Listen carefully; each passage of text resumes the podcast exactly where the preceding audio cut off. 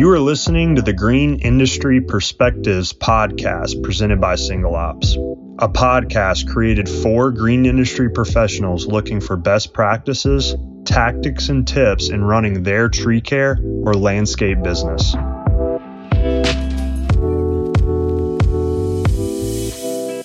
All right, everyone, welcome back to Green Industry Perspectives. I'm your host, Ty Deemer, and we've got an awesome episode planned for you today. We have Monique Allen on the show. Monique is the CEO of the Garden Continuum up in New England, and we're really looking forward to it.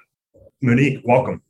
Thank you. Thank you. I, I love the podcast. I'm excited to be here. Yeah, awesome. So you kind of know the drill. We always yep. start off each uh, episode with the same question, and it's in your experience running Garden Continuum. What do you feel like over the years are the top two to three things or common threads that have led to your team's success? Three things, really clearly: self awareness, unique perspective, and your people. Those three things and it's interesting because i don't think i started the business with those perspectives. I think that's like you know looking back and seeing. Self-awareness is really like that that daring to work on yourself and really understanding that you're a work in progress as an owner. And that can be a dark scary tunnel to get stuck in sometimes. But i really feel like for better or for worse your company gets better when you get better Mm-hmm. You can do more when you learn more. It's like you can achieve the next level as long as you can expand to meet that level because you can't expand if you don't if you don't look in the mirror. So developing self-awareness is huge and we actually teach that in the company as well. Unique perspective for me has been really important because I don't have a standard landscape company. I have a, a unique company. It's a boutique company with a, a unique service model and so I had to be able to think out of the box because I had to attract people mm-hmm. that wanted that. And so cultivating that unique perspective is also kind of a dark, shadowy place because you can get the naysayers and the haters telling you that you can't do that. So you really have to cultivate your courage while you're doing those two things. And then I think the last thing really for me is trusting in your people. And mm-hmm you can't trust in people if you have no trust in yourself.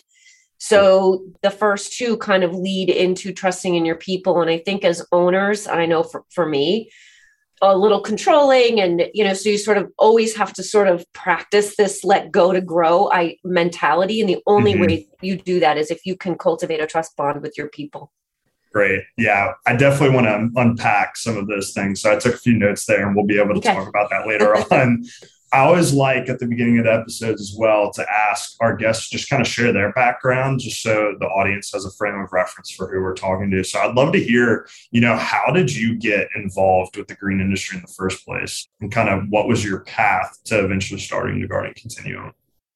So I started in the green industry when I was 18, okay. and I got a job working on a construction site. Basically, what happened was I I was in college and I was very lost I had no idea. I had no aspiration except to maybe own a Porsche and be a dancer. You know, like I, that was like my aspiration. I was working in a clothing store and I just, I loved fashion and, you know, but like it just, I, I had no idea. And a friend of mine, I was always kind of a, you know, I was a dancer. And at that point I was bodybuilding. So I was, I was kind of, and I was riding a motorcycle. Like I was really living this kind of wacky world. And this guy asked me, if I wanted to come and work with them on the weekend spreading mulch. And I had no clue what he was talking about, but it was like, okay, why not? I'll get, I'm game. I'll try anything. So I went and honestly, Ty, like within an hour of being on this site, I thought I had died and gone to heaven. I was getting paid double what I was getting paid in the clothing store. And I granted, this was in the 80s. Mm-hmm. And I was outside. I was basically getting paid to train and and I was having fun. It was just so much fun. And so that's what spurred it on. And then I just made connections through different people. My mom had a lot of connections and I made these different connections and I sort of got these odd jobs and I ended up meeting this woman, Nan, who changed my life. She uh, was a garden designer, you know, like a Gertrude Jekyll designer, you know, somebody with like amazing plant knowledge and a real love of beauty and um, she took me under her wing and i learned from her. And I'm a first generation Armenian and my father's an immigrant and self-employed. And so i have all that kind of like immigrant energy you know gotta make my own way. And and so i really pushed her to grow her business. And and you know she just she liked her her gig. She liked what she was doing. She didn't want to do what i wanted to do. So and we're still connected today you know huge love for her and so i i kind of went this other way and i started pursuing contractors so that I could do what they didn't do. So I was this was before perennials were were like a household word. Mm-hmm. And I was like the flower girl for them. And I would make everything pretty. I would pretty everything up. And that just went really well. I went to school at Northeastern University and got a degree in entrepreneurship. And uh, simultaneously uh, started my graduate work before I was graduated from my undergrad and started studying horticulture and design. And I had a company called Second Nature, which I started in 1991. And I kept that for about nine years. And when I could see that that company was really growing, growing, and I was going to become a mother, I decided I needed to change the operation so that I had a little bit more protection and I could build a structure around me. And so I went to incorporate the name Note to listeners always research your name before you choose it because I could not incorporate Second Nature. It was owned by a company in our space. So I had to choose another name, and that's how the Garden Continuum was born. And I incorporated in 2000. Awesome. Yeah, that's a really cool path. So today, the Garden Continuum talk to you kind of mentioned that y'all have like a unique offering. I'd love to hear like what do you all specialize in? And talk about you know i think maybe you mentioned this but where you're located and if you can like what what's your team dynamic size look look like? Okay sure. So we're located in massachusetts middle new england and uh, as we were talking you know like there's snow in the forecast for wednesday we'll see what happens um, so our season is short. And I never had any interest in plowing, though I have done it. We actually gave it up two years ago. Uh, timing was actually pretty good, but I really just wanted to develop land. I wanted to make things beautiful. And mm-hmm. so, our company, in a nutshell, what we do is lifescaping. I actually wrote a book called Stop Landscaping, Start Lifescaping. Mm-hmm. And lifescaping was the term that I chose to encapsulate what we do. We create highly organized, really healthy uh, landscapes that are beautiful. They have wow factor. Mm-hmm. And the healthy piece is the core. So, or health is inherently organized. And so there's this structural organization, but then there's this systemic health organization, which means really following plant science, soil science, and we use what regenerative, the basis of regenerative agriculture, we actually use in landscape. And so our projects are very long game focused. So we're not the company that comes in and, you know, designs and blasts it in and blasts it out and goes away.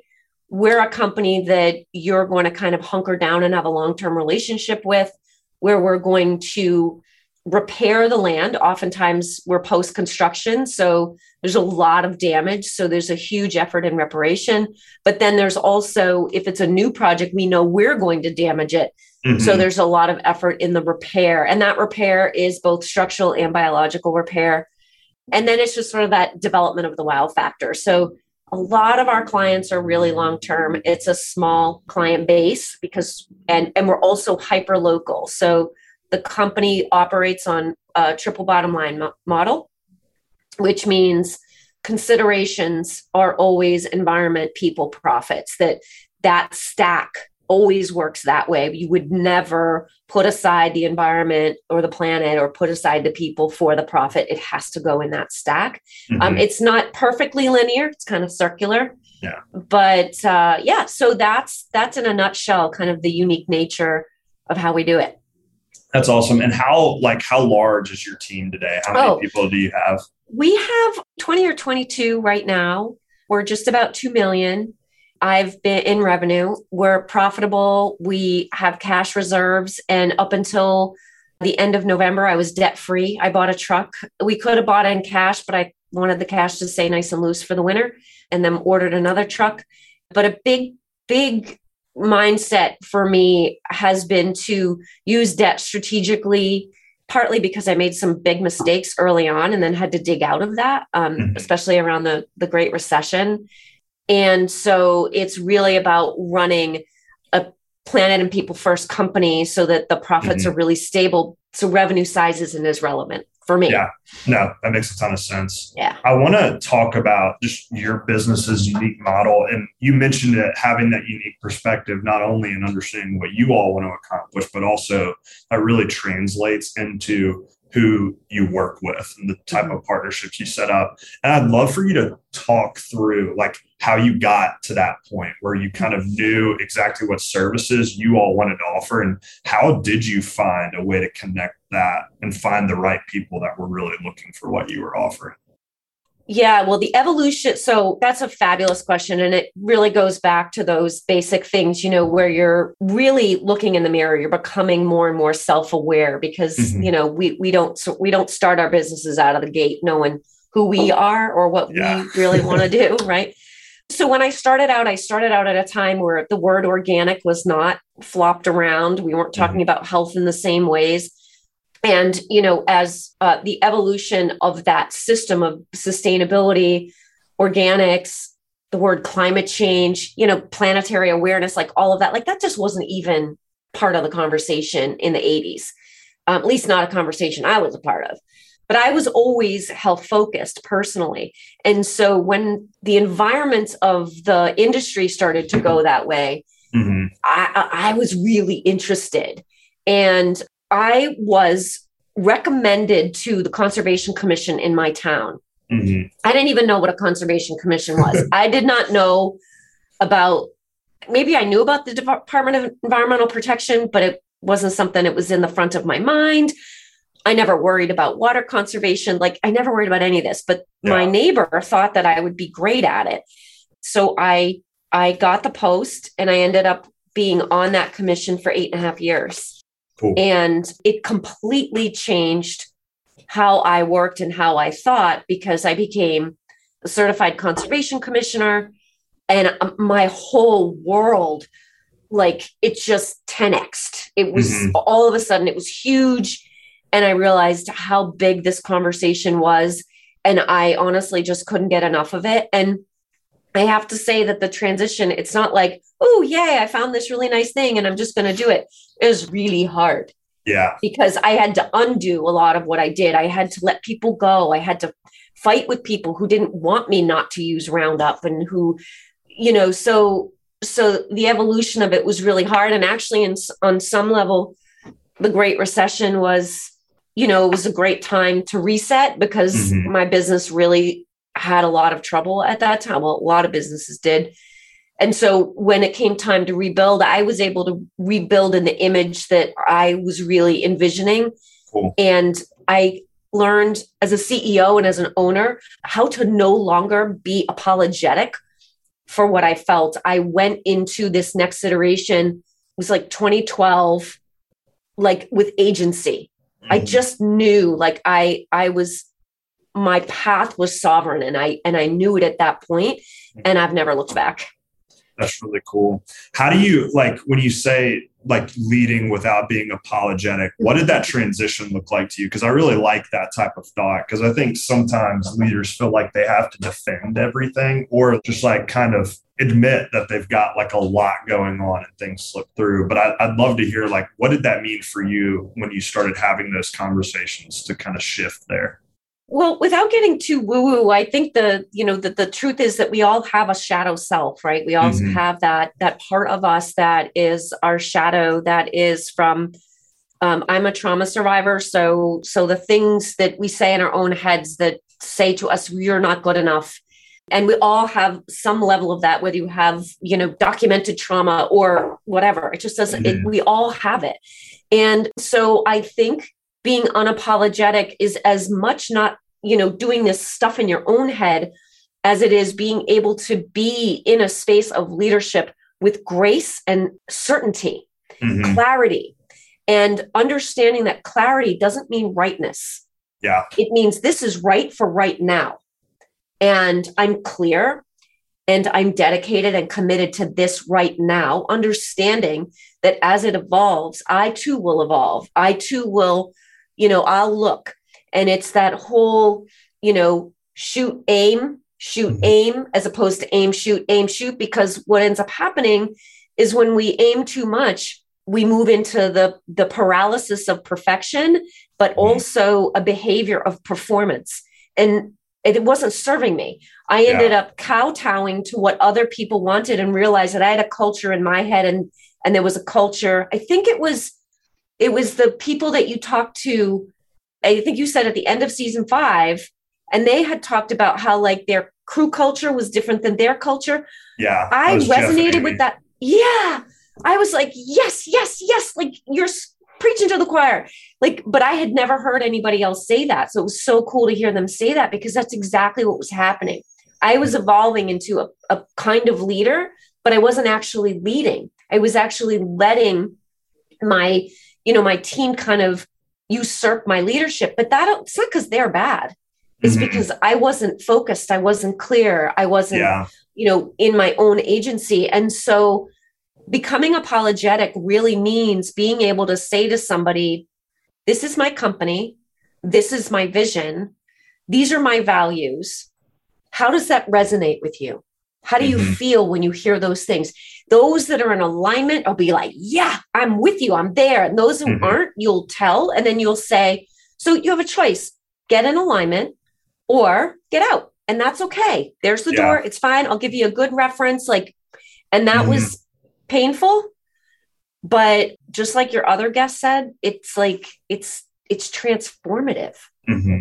that's really cool too because i think especially if like someone's listening today and there's this thought around people and retaining employees like it's it's a fear of a lot of companies yes. they feel like they're having to fight to keep their employees and there's probably a piece of them that listens to the state listens to something like that, whether it's you talking about it or Jeff and Amy a few weeks ago talking about it, and they go, "That's great," but like you just don't understand like where I'm at right now with employees, and I think that's a hard thing for people to wrap their head around to say like, yeah, like letting go that person because they don't fit what your like plan is can be the best decision you ever make rather than just trying to like strangle them to hold on but i also like can see how someone listening to this podcast would say, yeah, but you just don't get it. Like, like th- that's such a hard thing to do. It is a hard thing to do. And I honestly believe that part of the definition of leadership is finding comfort in discomfort. Mm-hmm. It's you have to be clear and okay with the fact that leading is not a place of comfort. That's a place of discomfort. Mm-hmm. And you have to make peace with that. And just like Jeff and Amy said, they had to really shrink their revenue. And part of what I see, so I also coach small businesses and I coach small businesses in my space because the industry coaching isn't really talking about my space that much. They're really talking about lawn and landscape and tree, but mm. not the fine gardening, not the regenerative work. And so I'm coaching in that space. But the reality is what I see is that most companies are really spread out and that you know they're just and this is why i love um, mm-hmm. Jack Jostes and his approach so much because we really need to we need to think of marketing as an investment that we make in how we build our company it's mm-hmm. not we market to get business like it's it's not an expense it's actually an investment in the business and one of the main things that i did to make this easier and again remember the Great Recession really helped, right? Because I, I, didn't have a choice. We just shrunk. Mm-hmm. So it's hard to shrink on purpose. Yeah. But you can do it. We made a decision that we were going to be hyper local. So I put a dot where my company was. Mm-hmm. I made a line to the biggest road. So I had sort of like this crosshairs of our main travel routes. Mm-hmm. And then I created a bullseye. And hyper local was my town. Yeah. And then hyper local you know 2.0 were the towns that touched and we have mm-hmm. like eight towns that touch which is amazing kind of the way it sets up yeah and then we had sort of this outlier that had to meet a certain criteria in order to get into this model I had to give up about a hundred or so thousand dollars of revenue each year for three years in order to shrink down my travel. Mm-hmm. And we we we let it go, but we we like 3x'd it. Like we mm-hmm. just totally got it back times three. So it's it's about being strategic. It is super hard, but you wouldn't do it all at once. You would do it yeah. like with a strategic mapping in order to do it. Mm-hmm. Nah, I really enjoy that. And you mentioned at the beginning of the show, like people and trusting your people were a huge part of your growth as a business over the last um, 20 plus years. What are some of the key lessons you feel like you've learned, like apart from making sure that they're aligned with what your goal as the leader is? What are some things that really stick out to you when you think about your team and why your people are such a huge part of your success? It, that was a long learning curve the you know initially as owners a lot of times we come into this as technicians you know mm-hmm. sort of like the you know the e-myth whole idea you, you, know that we come in as technicians or managers and we do that because we think we'll make more money or have more control you mm-hmm. know because our boss is an idiot and we can do it better kind of thing and that's you know it's common mm-hmm. and um but I, I, and I, I think the problem with that methodology is we, we come in with a technician mind thinking that the way we do it is the right way. And so what invariably happens is we kind of get a chokehold on our people. Like it's like yeah. my way or the highway. So I think the flip of that is to lead with the company values and make sure that there's an alignment there. So we have uh, like a flower of values and it's uh, planet, people, systems, education, and joy. And that sets the baseline for what we do. And each one of those petals has, um, you know, it it actually it it talks about a behavior. Like mm-hmm. when when we're when we're working in planet first, we're always asking the question, is this doing harm or is this protecting? Mm-hmm. And if it's doing harm, you got to take two steps back and ask, how can I protect? Mm-hmm. And so I believe that the way anybody gets people in alignment is you get clarity about what your values are, you get clarity about what your mission is, and then you teach that. And then you get brave enough to tell people, yeah, that wasn't, that wasn't that, no. Right. Yeah. And then hopefully they want to be mentored. And I actually just gave a talk at our association on Tuesday night last week. And, you know, one of the things that I tried to press upon it was about recruiting and retention mm-hmm. was that retention happens when you can mentor, critique, and celebrate your employees. And you have mm-hmm. to do it in that sandwich because you can't go and just critique, critique, critique, even if you think you're giving constructive criticism. You have to be mentoring them and you have to be celebrating them. And then you have to teach them how to do it to the next person mm-hmm. because it can't just be you because you can't do it all, especially yeah. if you want to grow. So, I think the having great people is about respecting people and mm-hmm. understanding mm-hmm. that trust bonds are built with intention and attention, yeah. not being dismissive or avoidant. And and and then they blow you out of the water. I actually got really really sick a couple of weeks ago, like the week before Thanksgiving. I haven't been sick in like 10 years. and I was sick and I I called out on Monday and and when I called out, I knew I wasn't going to be able to be in on Tuesday, mm-hmm. but I thought for sure I'd be back in on Wednesday. I wasn't in for a whole week, and my assistant ended up getting sick too, so she was out. And I'll tell you, my team they didn't skip a beat. They figured it out. They kept me home. They actually brought me stuff. You know, That's like awesome. it was.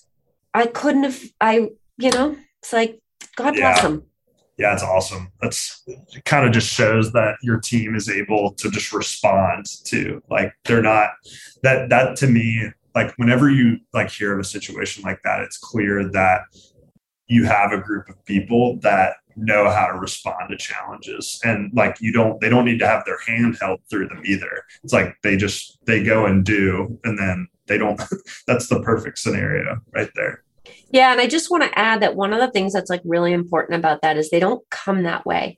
Mm-hmm. And one of the things that I work on a lot in my coaching is that because we because in my space there's so much science behind it people in my space are really looking for people that are skilled. So if you find somebody that's a really good horticulturalist, they're often not great people people. Mm-hmm. Like they're plant people, not people people. And so you've got to understand as a CEO that you are going to bring somebody in for that one high value thing that you are so interested in. And then you're going to ask the question Are they coachable? Are they going to accept mentoring? Are they willing to look in the mirror and evolve themselves? And then you must invest in, in, in that evolution. And so my job now as the CEO is I am the gardener of people. Mm-hmm. That's my job. I cultivate the development of people, which is not being a gardener of plants, right? Yeah. So I think even if you're not the one as a CEO that is going to do it, that's the way we get over this recruiting hurdle is that we stop trying to find this perfect match, perfect person that's going to get it right out of the gate. You've got to develop them. Yeah, I really love that point too, because that like that definitely translates to your space where you're recruiting and, and other businesses that you coach a highly skilled person that has a passion about horticulture and you're right like they are plant people but that translates to so many different roles as well people are going to a job for most of the time a unique reason why it interests them in the tree care space it's probably because they're passionate maybe about climbing as a, as a climber like that's what they love you're probably going to have to teach them other aspects of the job that are equally as important as being a super skilled climber they can evolve, but they have to have that like coachable mindset. Same deal as well. Like you have to, the, the salesman for your team, he's probably passionate about selling, and that comes with a certain set of traits. You probably need to coach him on like the teamwork side of things because he's used to being an individual contributor that can right. do exactly what he wants. And it's not the reality of a great team. Same thing with landscape. Like a design build manager is probably passionate about building beautiful backyards and he's going to have to be skilled in other areas as well. Right. I really like that point because mm-hmm. it translates across all all green industry businesses, whether it's your space or the general tree care space or landscape, and even lawn care for that matter. You yeah. you can hire towards a specific passion and towards coachability and kind of help does it, it happens over time. It's not like after even a year you can look at it and go, oh, they're perfect now. It's it's a it's a process. Yeah, I tell I teach the new recruits, they're kind of in that newbie space for 2 mm-hmm. years. Because the first year they're they're just drinking from the fire hose. They're just trying to figure out how to be comfortable and how to get that sense that they're bringing value. And then I mm-hmm. think in year 2 they're starting to feel that they belong and in that belonging they kind of let their hair down and and actually some of their flaws come out a little bit more and so mm-hmm. you can work on them a little bit more and it's when you get into that 3 year that you really get like the punch of that person like you really get that investment back and i think one of the re- retention issues that i see is that at that 3 year mark the owner turns their head away from them and then goes to the next new ones yeah. And it's really important to stay with people because I think between that three and five, that's where you lose people. So it's like you lose, you can lose them between one and two as well, but it's different. It's like you you're identifying something's wrong in that yeah. space. Whereas when you lose them between three to five, it's often because they're forgotten because now the honeymoon's over and you're not paying attention anymore. Um, mm-hmm. Humans are are tricky. We need attention, and so like one of the things I think is really important is you always weaving in those one-on-ones, you know, with your direct manager and with your CEO. And not every company, you know, some companies are really, really big, but right now I still do one-on-ones with every single person in my company at least once a year. We mm-hmm. have reviews for like my direct team three times a year. They review their team twice a year. Like it just it feels like it eats up a lot of time and it does. It does take away from like the hours of revenue but they make it so that if god forbid you as a ceo ever needed a checkout your people have your back. They have mm-hmm. your company. And that's priceless.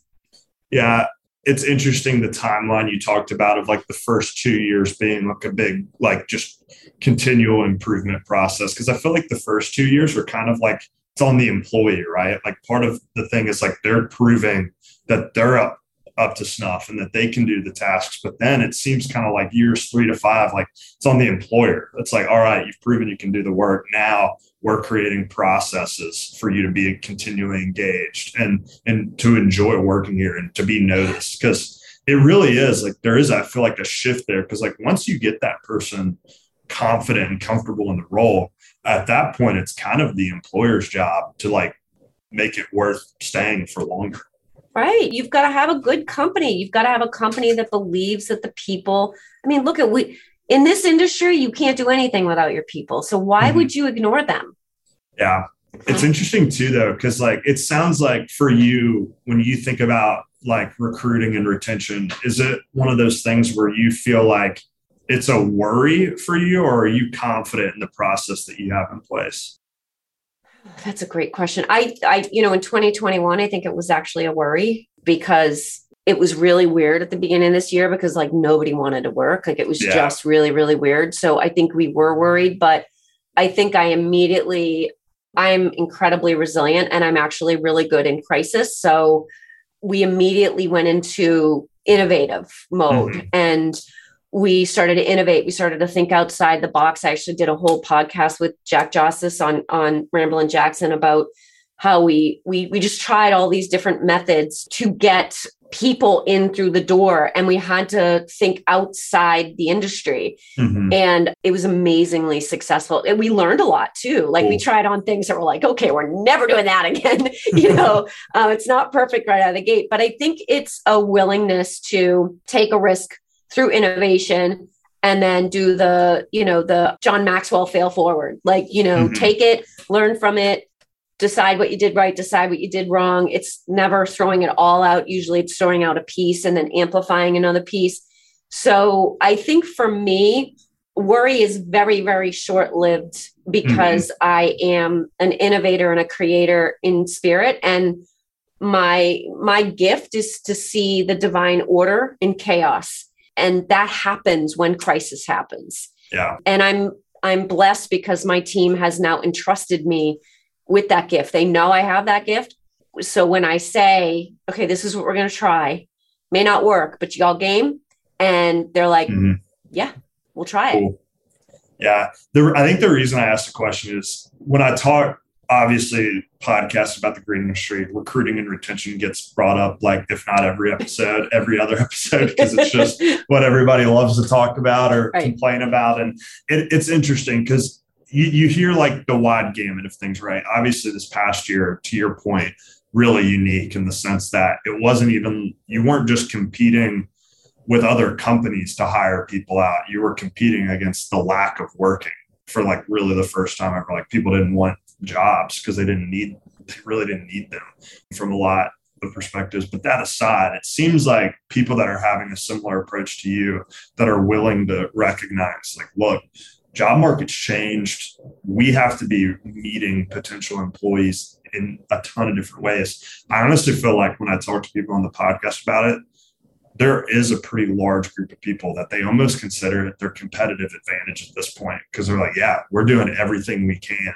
to bring in new people and mm-hmm. also keep them happy and like we feel great about it because we're hustling and, and, making it work. And it seems like if you kind of have that approach and you're willing to be innovative, like there's a lot of other companies in the space that aren't doing that and other industries that are aren't changing their ways. I agree. And part of what I talked about at this session that I taught on Tuesday at the Massachusetts Association of Landscape Professionals was, you know, I, I told there was like a hundred something people in the room, and I'm like, look around you. I bet half of you think, if not more than half of you think, that everybody in this room is your competition. I'm telling you that sure, we compete, but we're the best competition out there. We're exactly who we want to be competing with. The same way like antique stores will line up on one street it's because they are the best competition. And when you have really great competition, all mm-hmm. of the people that you, all of your, you know, potential people are coming there. And what we have to worry about is the fact that we're competing with Amazon and McDonald's. Mm-hmm. And, you know, that that that there's a mentality shift that there's a mindset shift generationally and so we've got to restore the faith and the belief in how just honorable the work is that we do. And to mm-hmm. to to do that, we have to do the work honorably. Yeah. I and like that a lot. That's I think an important piece of the equation. Yeah, I agree with that. And that's one of the things that I feel like it's brought up too is a lot of other businesses outside of the green industry don't have the opportunity to like sell what the green industry does. Like there's a result involved. Like you leave a job site and it's changed. And I think there's like a whole big picture of you have to be in tune with why you're doing the work and be able right. to sell that to potential employees, which I think is what you're getting at. Absolutely. And you do the same thing with your clients, right? So you mm-hmm. had asked earlier about how you get your ideal clients. That's the other piece, right? So the the same work that you do to attract the employees you want, you're doing to attract the clients you want. And it really is marketing on both mm-hmm. sides. It's marketing. Yeah. And we can't do the marketing if we don't know ourselves. Yeah. That, that really brings it full circle yeah. to, to, the, to of the conversation. I have two questions that I want to ask before we wrap up the show okay. here. I always kind of like asking this question, and I think it'll just based off of our conversation so far, I think it'll be pretty interesting to hear your response. But over the course of like the last 20 plus years of running Garden Continuum since you incorporated, what do you feel like has been, you know, a failure that you've had that's really kind of shaped where you are today um, in the business? I think the biggest failure was that I I gave away my power to managers in my company mm-hmm. because I believed that somebody would rescue me. Like I believed that like a higher would save me. You know, that somebody would know something and that would make my life easier and it would rescue me. And I'll never forget I had a a subcontractor, a sales rep actually say to me one day I was feeling really low and he said, "You know, nobody's coming to save you. Yeah. You have to save yourself." And it was like he took a three pound sledge and hit me in the head with it. Like I was like, ah, you know, and it was, I realized that I had really gone down this place of just hiding, you know, just mm-hmm. being an avoidant, more of an avoidant as opposed to meeting things head on and, and being you know it's it's like being afraid that someone's going to tell you that you're crazy for doing it the way you want to do it but the truth yeah. is they always tell me i'm crazy for doing it the way i want to do it so why not just embrace it yeah. and know that that's who i am and it put me in a lot of pain because you know i would i would all of a sudden have no one no one you know to help mm-hmm. me so it it all happened kind of in one fell swoop and i lost a lot of people at one time but i wouldn't I wouldn't change it for the world because it was a real kick in the pants and mm-hmm. I had to I had to grow up. Yeah. Awesome. Thanks for sharing that. Yeah. Last question before we wrap up the show. And always like to kind of finish this. For you, like obviously we're about to wrap up 2021. Been a crazy year for a lot of people, but what kind of comes next for you and what are you most excited about with your business or maybe with what you're doing in the coaching sphere? In my business my you know my my flagship business the landscape business i'm actually believe it or not i'm actually really excited about team building we have a whole set of winter educational events going on that we've built but then you know built internally but then also cobbled together things from the outside so i already have january february and march all mapped out mm-hmm. and i feel really really good about that and very very excited about how my people will develop because I really do believe they're going to crush it next year. They're just going to do yeah. such a great job. And I'm excited about who we'll bring in. That'll be kind of cool. And in the coaching space, I'm I'm really excited about the clients that I'm working with right now. I'm still bringing on people for 2022 mm-hmm. and I'm becoming more and more focused on my space and yeah. I love working with people who are trying to do this triple bottom line business that are yeah. really thinking about regenerative work and sustainable work and helping them make money because what's so interesting to me is that these incredibly big hearted super super smart people they're not making the money that they they need to be making and mm. so i i just love seeing them increase their revenue. And we had people increasing their revenue this year. One of the one of the common threads is strangely enough, a lot of them when they first start out with me, they end up getting rid of toxic people. Yeah. Um, it's like giving them the permission to clean it up inside. So I'm really excited about reaching more people with the coaching. That's awesome. Well, Monique, we've had an awesome episode today. I've really enjoyed getting to uh, talk with you just about your company's unique perspective, but also your unique perspective while your kind of path towards being a really self-aware leader and building out your team. So thanks so much for sitting down with us and talking through all of that today. I'm kind of excited to follow along and see what you all do over the next year. Wonderful. Well, thank you very much. And um, I want to invite you and everyone who's listening to follow me on Instagram, monique.allen. I talk about this stuff all the time. I just, I love that platform where I go live every Saturday afternoon. It's just fun to connect with people who are interested in that space. Yeah, absolutely. Well, Monique, thank you so much. We really enjoyed it. we'll have to have you back on sometime soon. Yay! Awesome. Thank you so much, Ty. This is fun. Yeah, thank you. Thanks for listening to this episode of Green Industry Perspectives presented by SingleOps. If you got some value out of this episode, drop us a five star review on your favorite streaming platform. And don't forget to become a pro member of the podcast at singleops.com slash podcast. As a pro member, you'll get notified of each new episode, access to exclusive bonus content, and be entered in to win some great prizes. Thanks, and don't forget to tune in next week.